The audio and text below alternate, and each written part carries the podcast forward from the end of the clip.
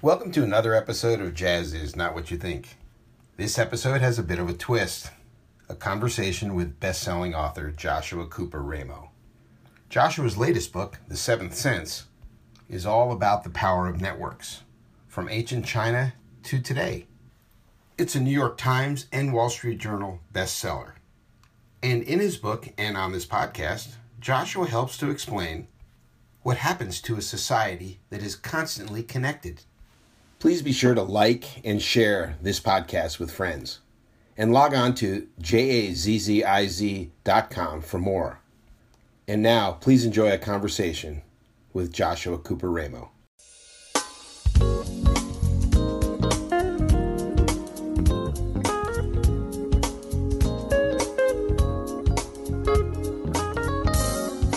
Hey, Michael, how are you? I'm good. How are you? Thanks for I'm doing good. this. Uh, so. Where are you in Europe? You're with family. I am, and we're visiting my wife's family in rural Germany. I can't believe that um, I I had just left Time Warner when you, I think you became the editor there at Time Magazine. And Yeah, uh, or the maybe the senior editor or foreign editor. I never was the overall editor, but yeah. When what what year was that? I was there in 93, 94, 95. Yeah, that was right when I joined. What a place! What were you doing?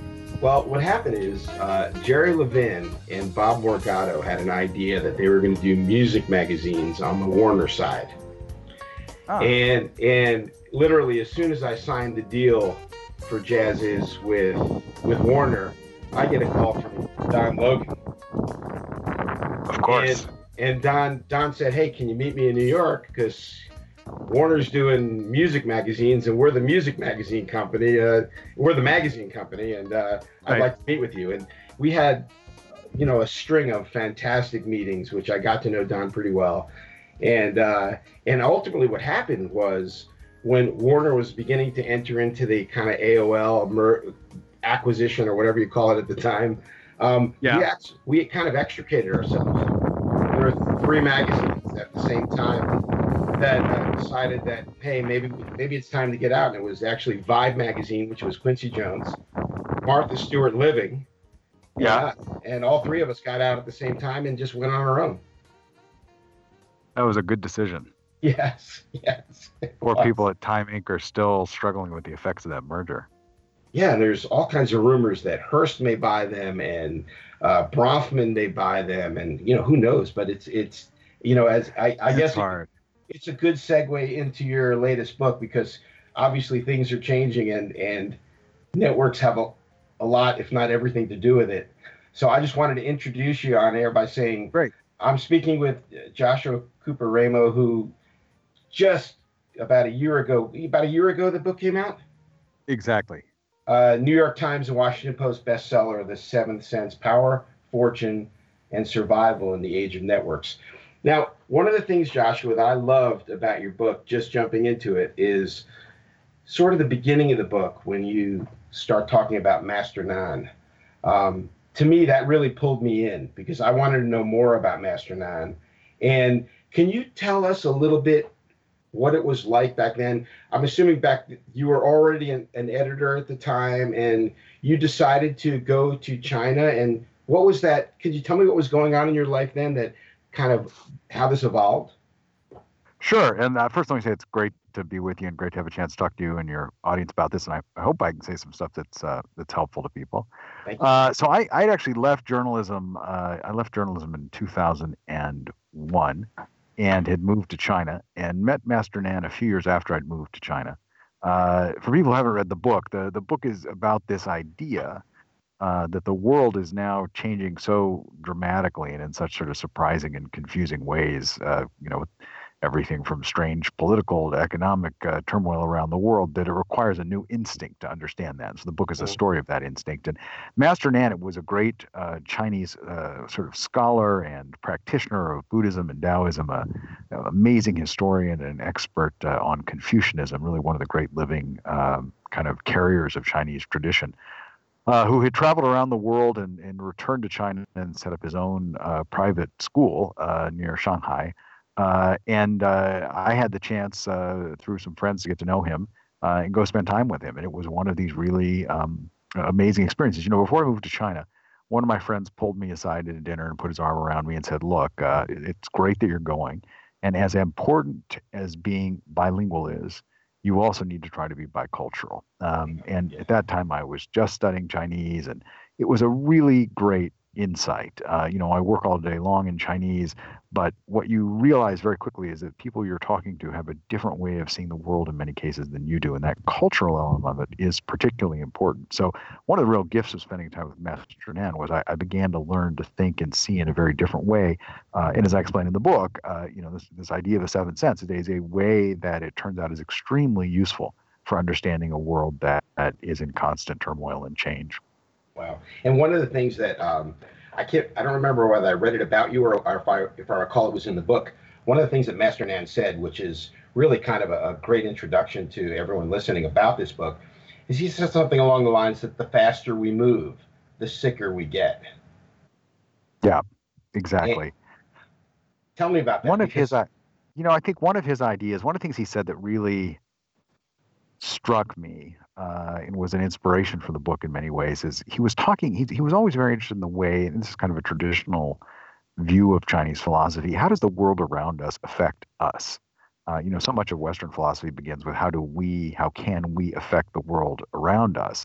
And the chinese view is that actually the world around us is a lot bigger than us and so therefore you ought to pay a lot of attention to that. And master Nan had a great historical sense and one of the things he said to me once he said look if you look at the 19th century everybody's getting packed into these cities. Industrialization was running really fast. And the disease of that era really was reflective of, of kind of a failure to understand what was happening and plan for it, which was pneumonia and these you know vast contagions and flus and so forth. Mm-hmm. mm-hmm. He said in the 20th century, we surrounded ourselves with all this plastic and all these new objects and stuff. The disease of the 20th century was cancer. And he said in the mm-hmm. 21st century, everybody is going to be connected to everybody else at instant speed all the time, all around the world. And the result of that is going to be uh, what he called a Jingsheng Mao Bing, which means essentially sort of spiritual illness. That that'll be the disease that marks our age because our, our brains are simply not wired for a world in which we are hyper connected uh, not simply in terms of we're always looking at our screens or wasting time and these kind of things, but more that the, the nature of connected systems is so different from these individualistic systems that we're used to that none of us are psychologically prepared for it. And, and as a result, the faster we move into that world, the sicker we're going to get, the worse this spiritual illness is going to get, unless we develop some new ways to think about it, which is you know one of the things he challenged me to do and that I try to explore uh, in the book. Well, you know, it's it's funny that you say that because the, uh, as you may know, in addition to being a jazz nut and very much interested in culture, um, my day gig, if you would, is I'm a nuclear radiologist, and I yep. was I was um, I, he wasn't my master, although the more I think about it, maybe he was.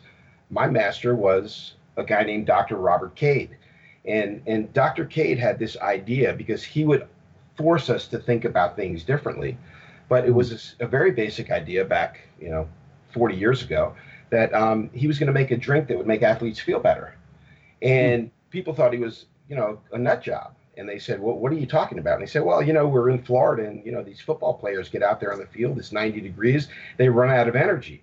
I think it's electrolyte based. So he essentially, we would run around the University of Florida campus. We'd wear plastic gloves. We'd collect sweat.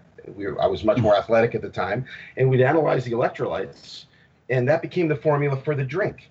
And and because we're, we're at the University of Florida and there was the Florida Gators, naturally he called the drink Gatorade. And incredible. It was that ideology of thinking about things differently that I can see when I read your bio and your books that they had seismic changes in the direction or the things that you write about. And, you know, for example, I, I can, I have a few mentors myself that had I not been introduced to them like you were to Master Nan, I may I may have taken a different course. And and yeah, so yeah. I, I, you know I, I, remember something as silly as I remember when I was in radiology residency, I had a mentor in radiology who would make us read X-rays upside down because it wow. would for, it would force you to look at it differently. Yeah, and, and, that's very and, interesting. And, and, when I was reading your book, I, I kind of it kind of brought me back to those days, and you know the the, the interesting thing that I, I, also found in the beginning of the book with Master Nan is that this sort of concept of your spirit has to move first. Um, yeah.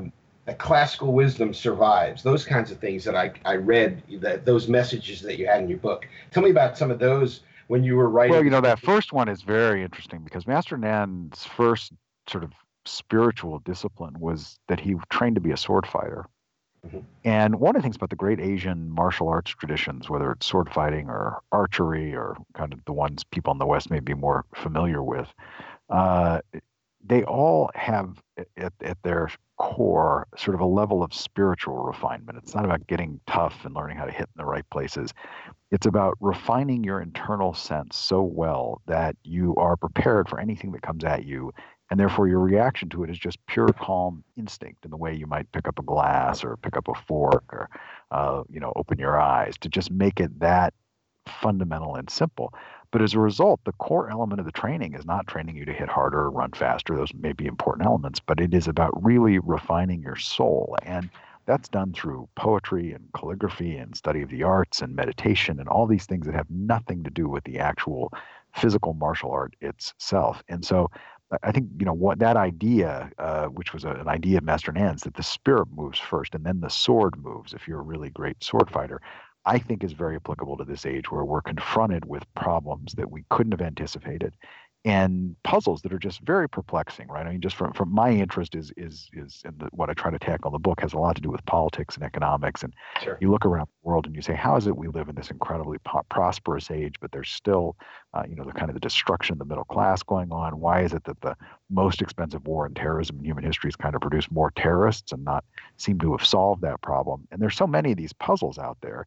And a lot of them have to do with the fact that there are new forces at work in the system. So, Master Nan's idea is if you want to understand that world, you really have to refine your spirit so you can be prepared to react to it, just like a martial arts fighter would react to, to a sword attack. You have to be ready to react to these unseen forces that are suddenly showing up everywhere and really challenging the, the old logic of power. Yeah, and I, and I also, one of the take homes I had when I was in my training, um, the way I learned to be good at what I did was through much humiliation.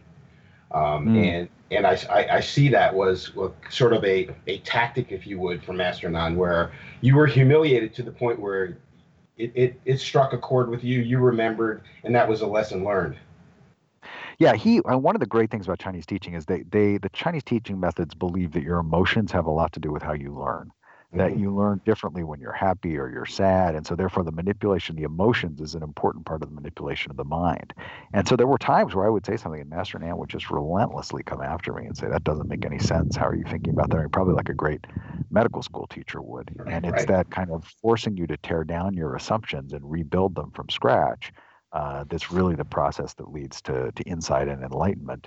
Uh, but that's not an easy process to do. I mean, I think that's why you know so many people want to hold on to old ideas because it's often very hard to let go of them and accept new ones.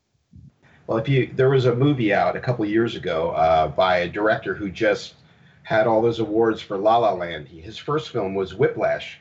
I don't know if you had a chance yeah. to see that, but it was about have. what a fantastic film. Yeah, and, and, and talk about humiliation and intimidation turned into a great drummer.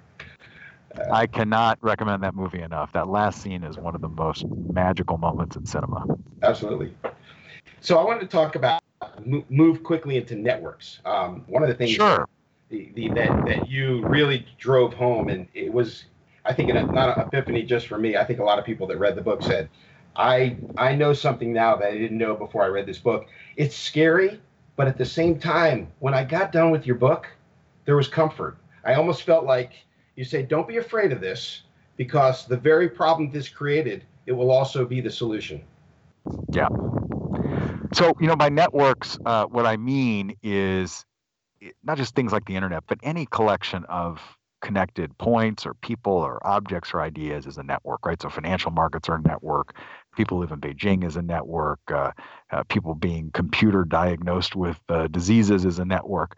All of these are uh, collections of points that are linked together. And what's different about our world today is that there are more of these points linked together than ever before. And that includes things like hedge funds and terrorists and political extremists and all kinds of, of, of people who uh, are now part of the same mesh that we are a part of. And these networks have laws and rules of their own. So the basic idea of the book is really to try to say, look, a, a connected object is different than one that's not connected, whether that is a connected terrorist or a connected voter or a connected dollar, connected, mus- connected musician. Think about how all those things and the meaning of those things change as, as a result of the fact that they're connected to one another, connected to social networks. And what I wanted to try to do was really to begin to tease out of that an explanation of just what some of the rules of power would be in this new world. Mm-hmm. And the conclusion I came to, which I, I think is sort of uh, you know, touches a little bit on the on the question you just asked is, you know, the shift we're about to undergo. If you think about all of human history, that there was this massive shift which occurred, uh, starting about 600 years ago with the Reformation, that began the Reformation and then the Enlightenment and then the Renaissance and the Scientific Revolution, and the Industrial Revolution, and that really made the modern world. And that process, on the one hand, was one of the most, if not the most, destructive process in human history. It wiped out almost every institution in Europe. There were entire countries that got left behind. But at the same time, it created the modern world that we know now. I think the shift to a world of connection is going to be very similar. It is going to uproot a lot of the old power rules that we thought we knew. It is going to take apart many of the institutions that we once relied on. Uh, you and I both have a background in the magazine industry, right? Just think what connectivity has done to that traditional role. Think about what it's going to do to your world of, of radiology uh, mm-hmm. as artificial intelligence uh, machines start reading X-rays and and uh, MRIs. So all sorts of old rules of power are going to change, but what is likely to emerge at the end of that, if we manage it properly, could actually be something pretty spectacular. But it doesn't mean that this uh, isn't a really terrifying time. It doesn't mean that there's also the possibility of something really horrible uh, emerging on the other side if we're not careful. Yeah, and and you said something also that I, I really I, I wanted you to dig deeper into a little bit. Network power can be mapped. Yeah, so I think one of the main points that I, you know, want to make in the book is that I wanted to make in the book is that th- there is a way to understand why these why these forces emerge. So uh, one of the ideas I have is that there are certain people who kind of look at the world and see the way that network systems produce new powers. Right? You and I might look at a car and we think, oh, that's a car. The guys from Uber looked at it and said, hey, a connected car creates a totally new kind of economics. Uh, the Airbnb guys looked at spare bedrooms and had the same thought. And there are folks who have an ability to look at these connected systems and really understand the way in which they work in an intuitive fashion. And, and those are the folks who are building great fortunes and new opportunities and, and, and the sort of incredible things that are defining, you might say, the sort of optimistic part of our world at the moment. Well, all of those systems can be mapped and understood. Uh, they all have certain rules of how they exist. Uh, in network science, they call them topologies. And I spend a lot of time in the book talking about how do you navigate these topologies. So we spend time in the book, for instance, traveling around with some of the greatest hackers working today. Mm-hmm. Uh, not because we want to learn how to break into computer systems, but because they actually understand a lot about kind of where, where these maps really uh, show strength and where they show vulnerability. Um, you know, we spend time with uh, people who are thinking about problems of artificial intelligence in the book as a way to kind of get at the roots of the problems that emerge there. So that's the idea. There, there are new power maps that are emerging on these systems. And eh, first of all, they are understandable, but secondly, we should try to understand them because one of the things that they do is they put an incredible amount of power in the hands of a very few people in some cases, right? So the guys who run Google or Facebook, these are some of the most powerful people on the planet right now. Uh, and they're powerful because we use those systems. And so we should be thoughtful about uh, how do we use them? How are those systems regulated? Who has the power? What do they use it for? Uh, all these are the kinds of questions that we need to ask. But in order to ask those questions, we've got to have some basic understanding of just why the systems work the way they do. And, and, and that, that understanding is what I call the seventh sense, is really kind of the story of this book. You know, your, your seventh sense, uh, while I was reading it, uh, it was when actually uh, President Trump was beginning his pretty active campaign. And um, I had a, a, a, suspicion that there was a network involved uh, in the process. And then now that he's been elected, I think that the seventh sense helped me understand how he got elected. Yeah, I think that's right. I mean, I, Trump is definitely the you know the a president of the network age.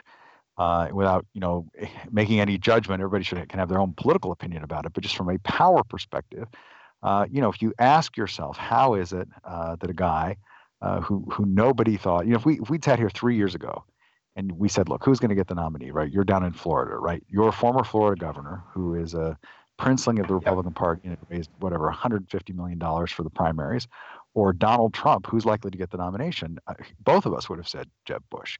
The reality is that Trump was able to use incredibly powerful forces of social media, uh, combined with using some forces uh, that are sort of inherent and latent in existing media uh, to really reach a new kind of audience with a new kind of campaign. At the same time, the landscape that he was addressing and part of the frustrations that he was addressing uh, with people were largely caused by forces of the network age. So one of the points I make in the book is that you know the old political debate used to be between left and right. And the new political debate is between open and closed. Do you want to be a part of a system? Do you want to be closed? So Brexit is an example of that. Trump's wall is an example of that in a connected world, that core question of are you in or are you out? What are you connected to? turns out to be a very important question. That was an incredibly resonant question, I think, for a lot of the people who voted for Donald Trump. What are we connected to and what is it doing to our lives, to our economy, and to our security? Well, and, and that's great. And the other thing that, you know, was a, a real take home is that I think that people that read your book understand terrorism so much more because, as you pointed out, it's aimed at our psychology. Yep, that's right. It's I, and when you think about it, I mean, it's really important to understand terrorism is not an existential threat to the United States. Uh, it's not going to, no terrorist attack is going to wipe the entire country out in the way that, say, a nuclear weapon attack could have during the Cold War. But it has an immense, it is, it is, an, it is an activity designed to target people's brains, their psychology. And the world of networks, of instant connectivity, only makes it more effective. First of all, because it means anything that happens anywhere in the world is instantly beamed right to us. So it feels much more present than it might be geographically. And secondly, the nature of these connected systems is that they're filled with all sorts of vulnerabilities. And so anybody who can get anywhere inside the network really has an ability to make a, a, kind of tremendous impact, right? It used to be that if you wanted to have a big impact in the world, you needed to have a big thing, right? If you wanted to, uh, you know, have a war, you needed a big army. If you wanted to cause a financial catastrophe, you needed a big market collapse. And now what we've seen is very small things: one terrorist attack, uh, one hedge fund trader, uh, you know, making a mistake on a trade.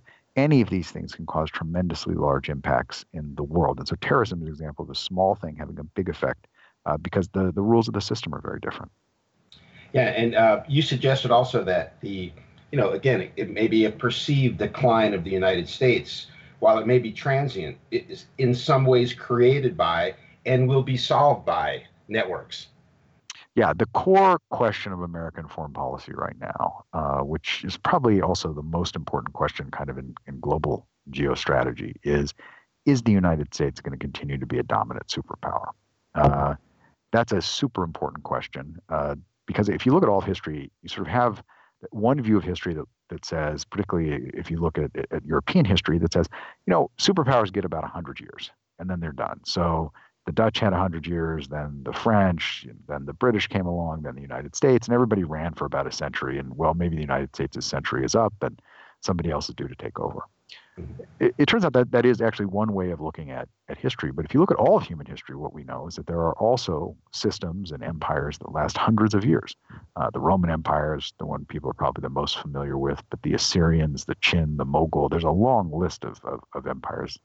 And if you look at all of human history, about half of the time is dominated uh, by these uh, particular systems that dominate large parts of the world. The reason that's relevant is that when you have a single dominant power, it tends to be a much more peaceful age.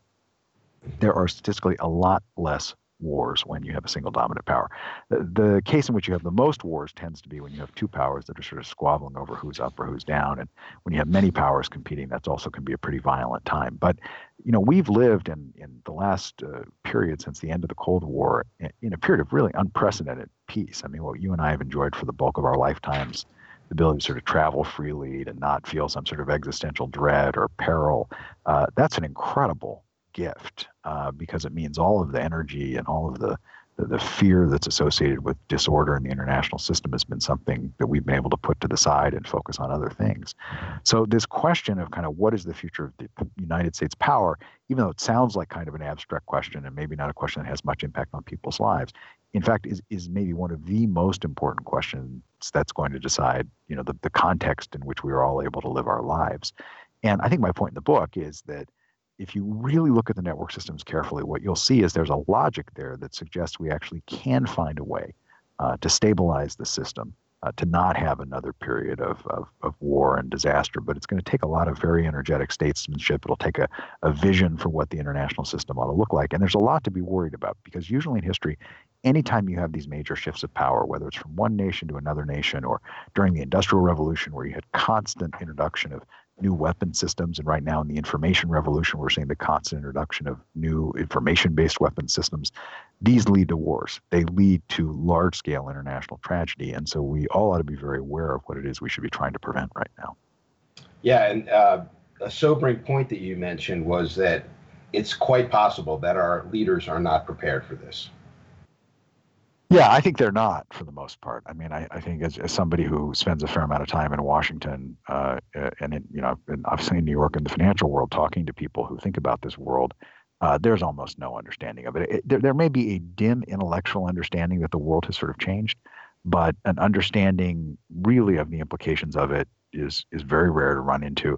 And an, enc- an encounter with somebody who really understands why it's happening and the mechanics of it and the gears of it, uh, in terms of the people who currently have power uh, it's something I, I, have to tell you honestly, I've never really run into. You do have a lot of people in the world who understand how networks work, but they tend to mostly be younger. They're running internet companies. Um, they don't really understand or care much about politics or economics or these large scale questions. Um, and that's really a, a, problem in the sense that what you would like to do is have the people who understand networks also be the people who have the most power. And the people who understand power really have a feeling for, for how these connected systems are changing uh, the policies that they choose to adopt. Yeah, and I, I have thought about that a lot. You know, I know a lot of people are into tech.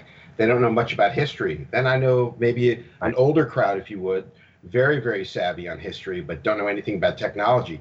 Does that mean we're sort of in a transition phase where eventually yeah. those older folks, if you would, I hate to sound cynical, but they're going to die out. Uh, the younger ones hopefully will uh, learn about history as they've learned about technology, and then might we be in a little bit safer place?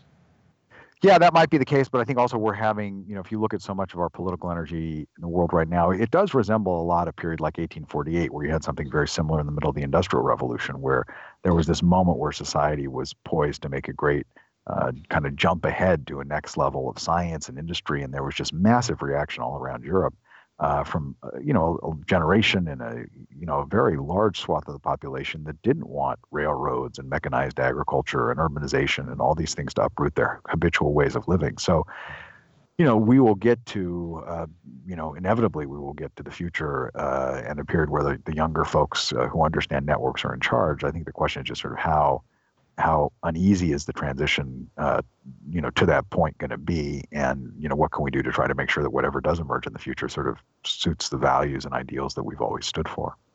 That's great. Now, the, one thing I did want to ask you about technology and diversity. One of the things that I find very interesting, and, and I know recently there have been companies that have tried to promote diversity through commercialism, like Pepsi. But but the thing that I find interesting about technology, the people in technology are in fact very diverse and should the network be able to reflect that ethnicity from the people who build it? One of the most important things about connected systems is that diversity is really a, is, is a source of strength. Uh, and the reason for that, if you just think about it, you know, imagine the network uh, in any connected system as confronting you constantly with uh, different kinds of problems that you have to solve. Think of it as a wall full of you know bolts and screws and nails.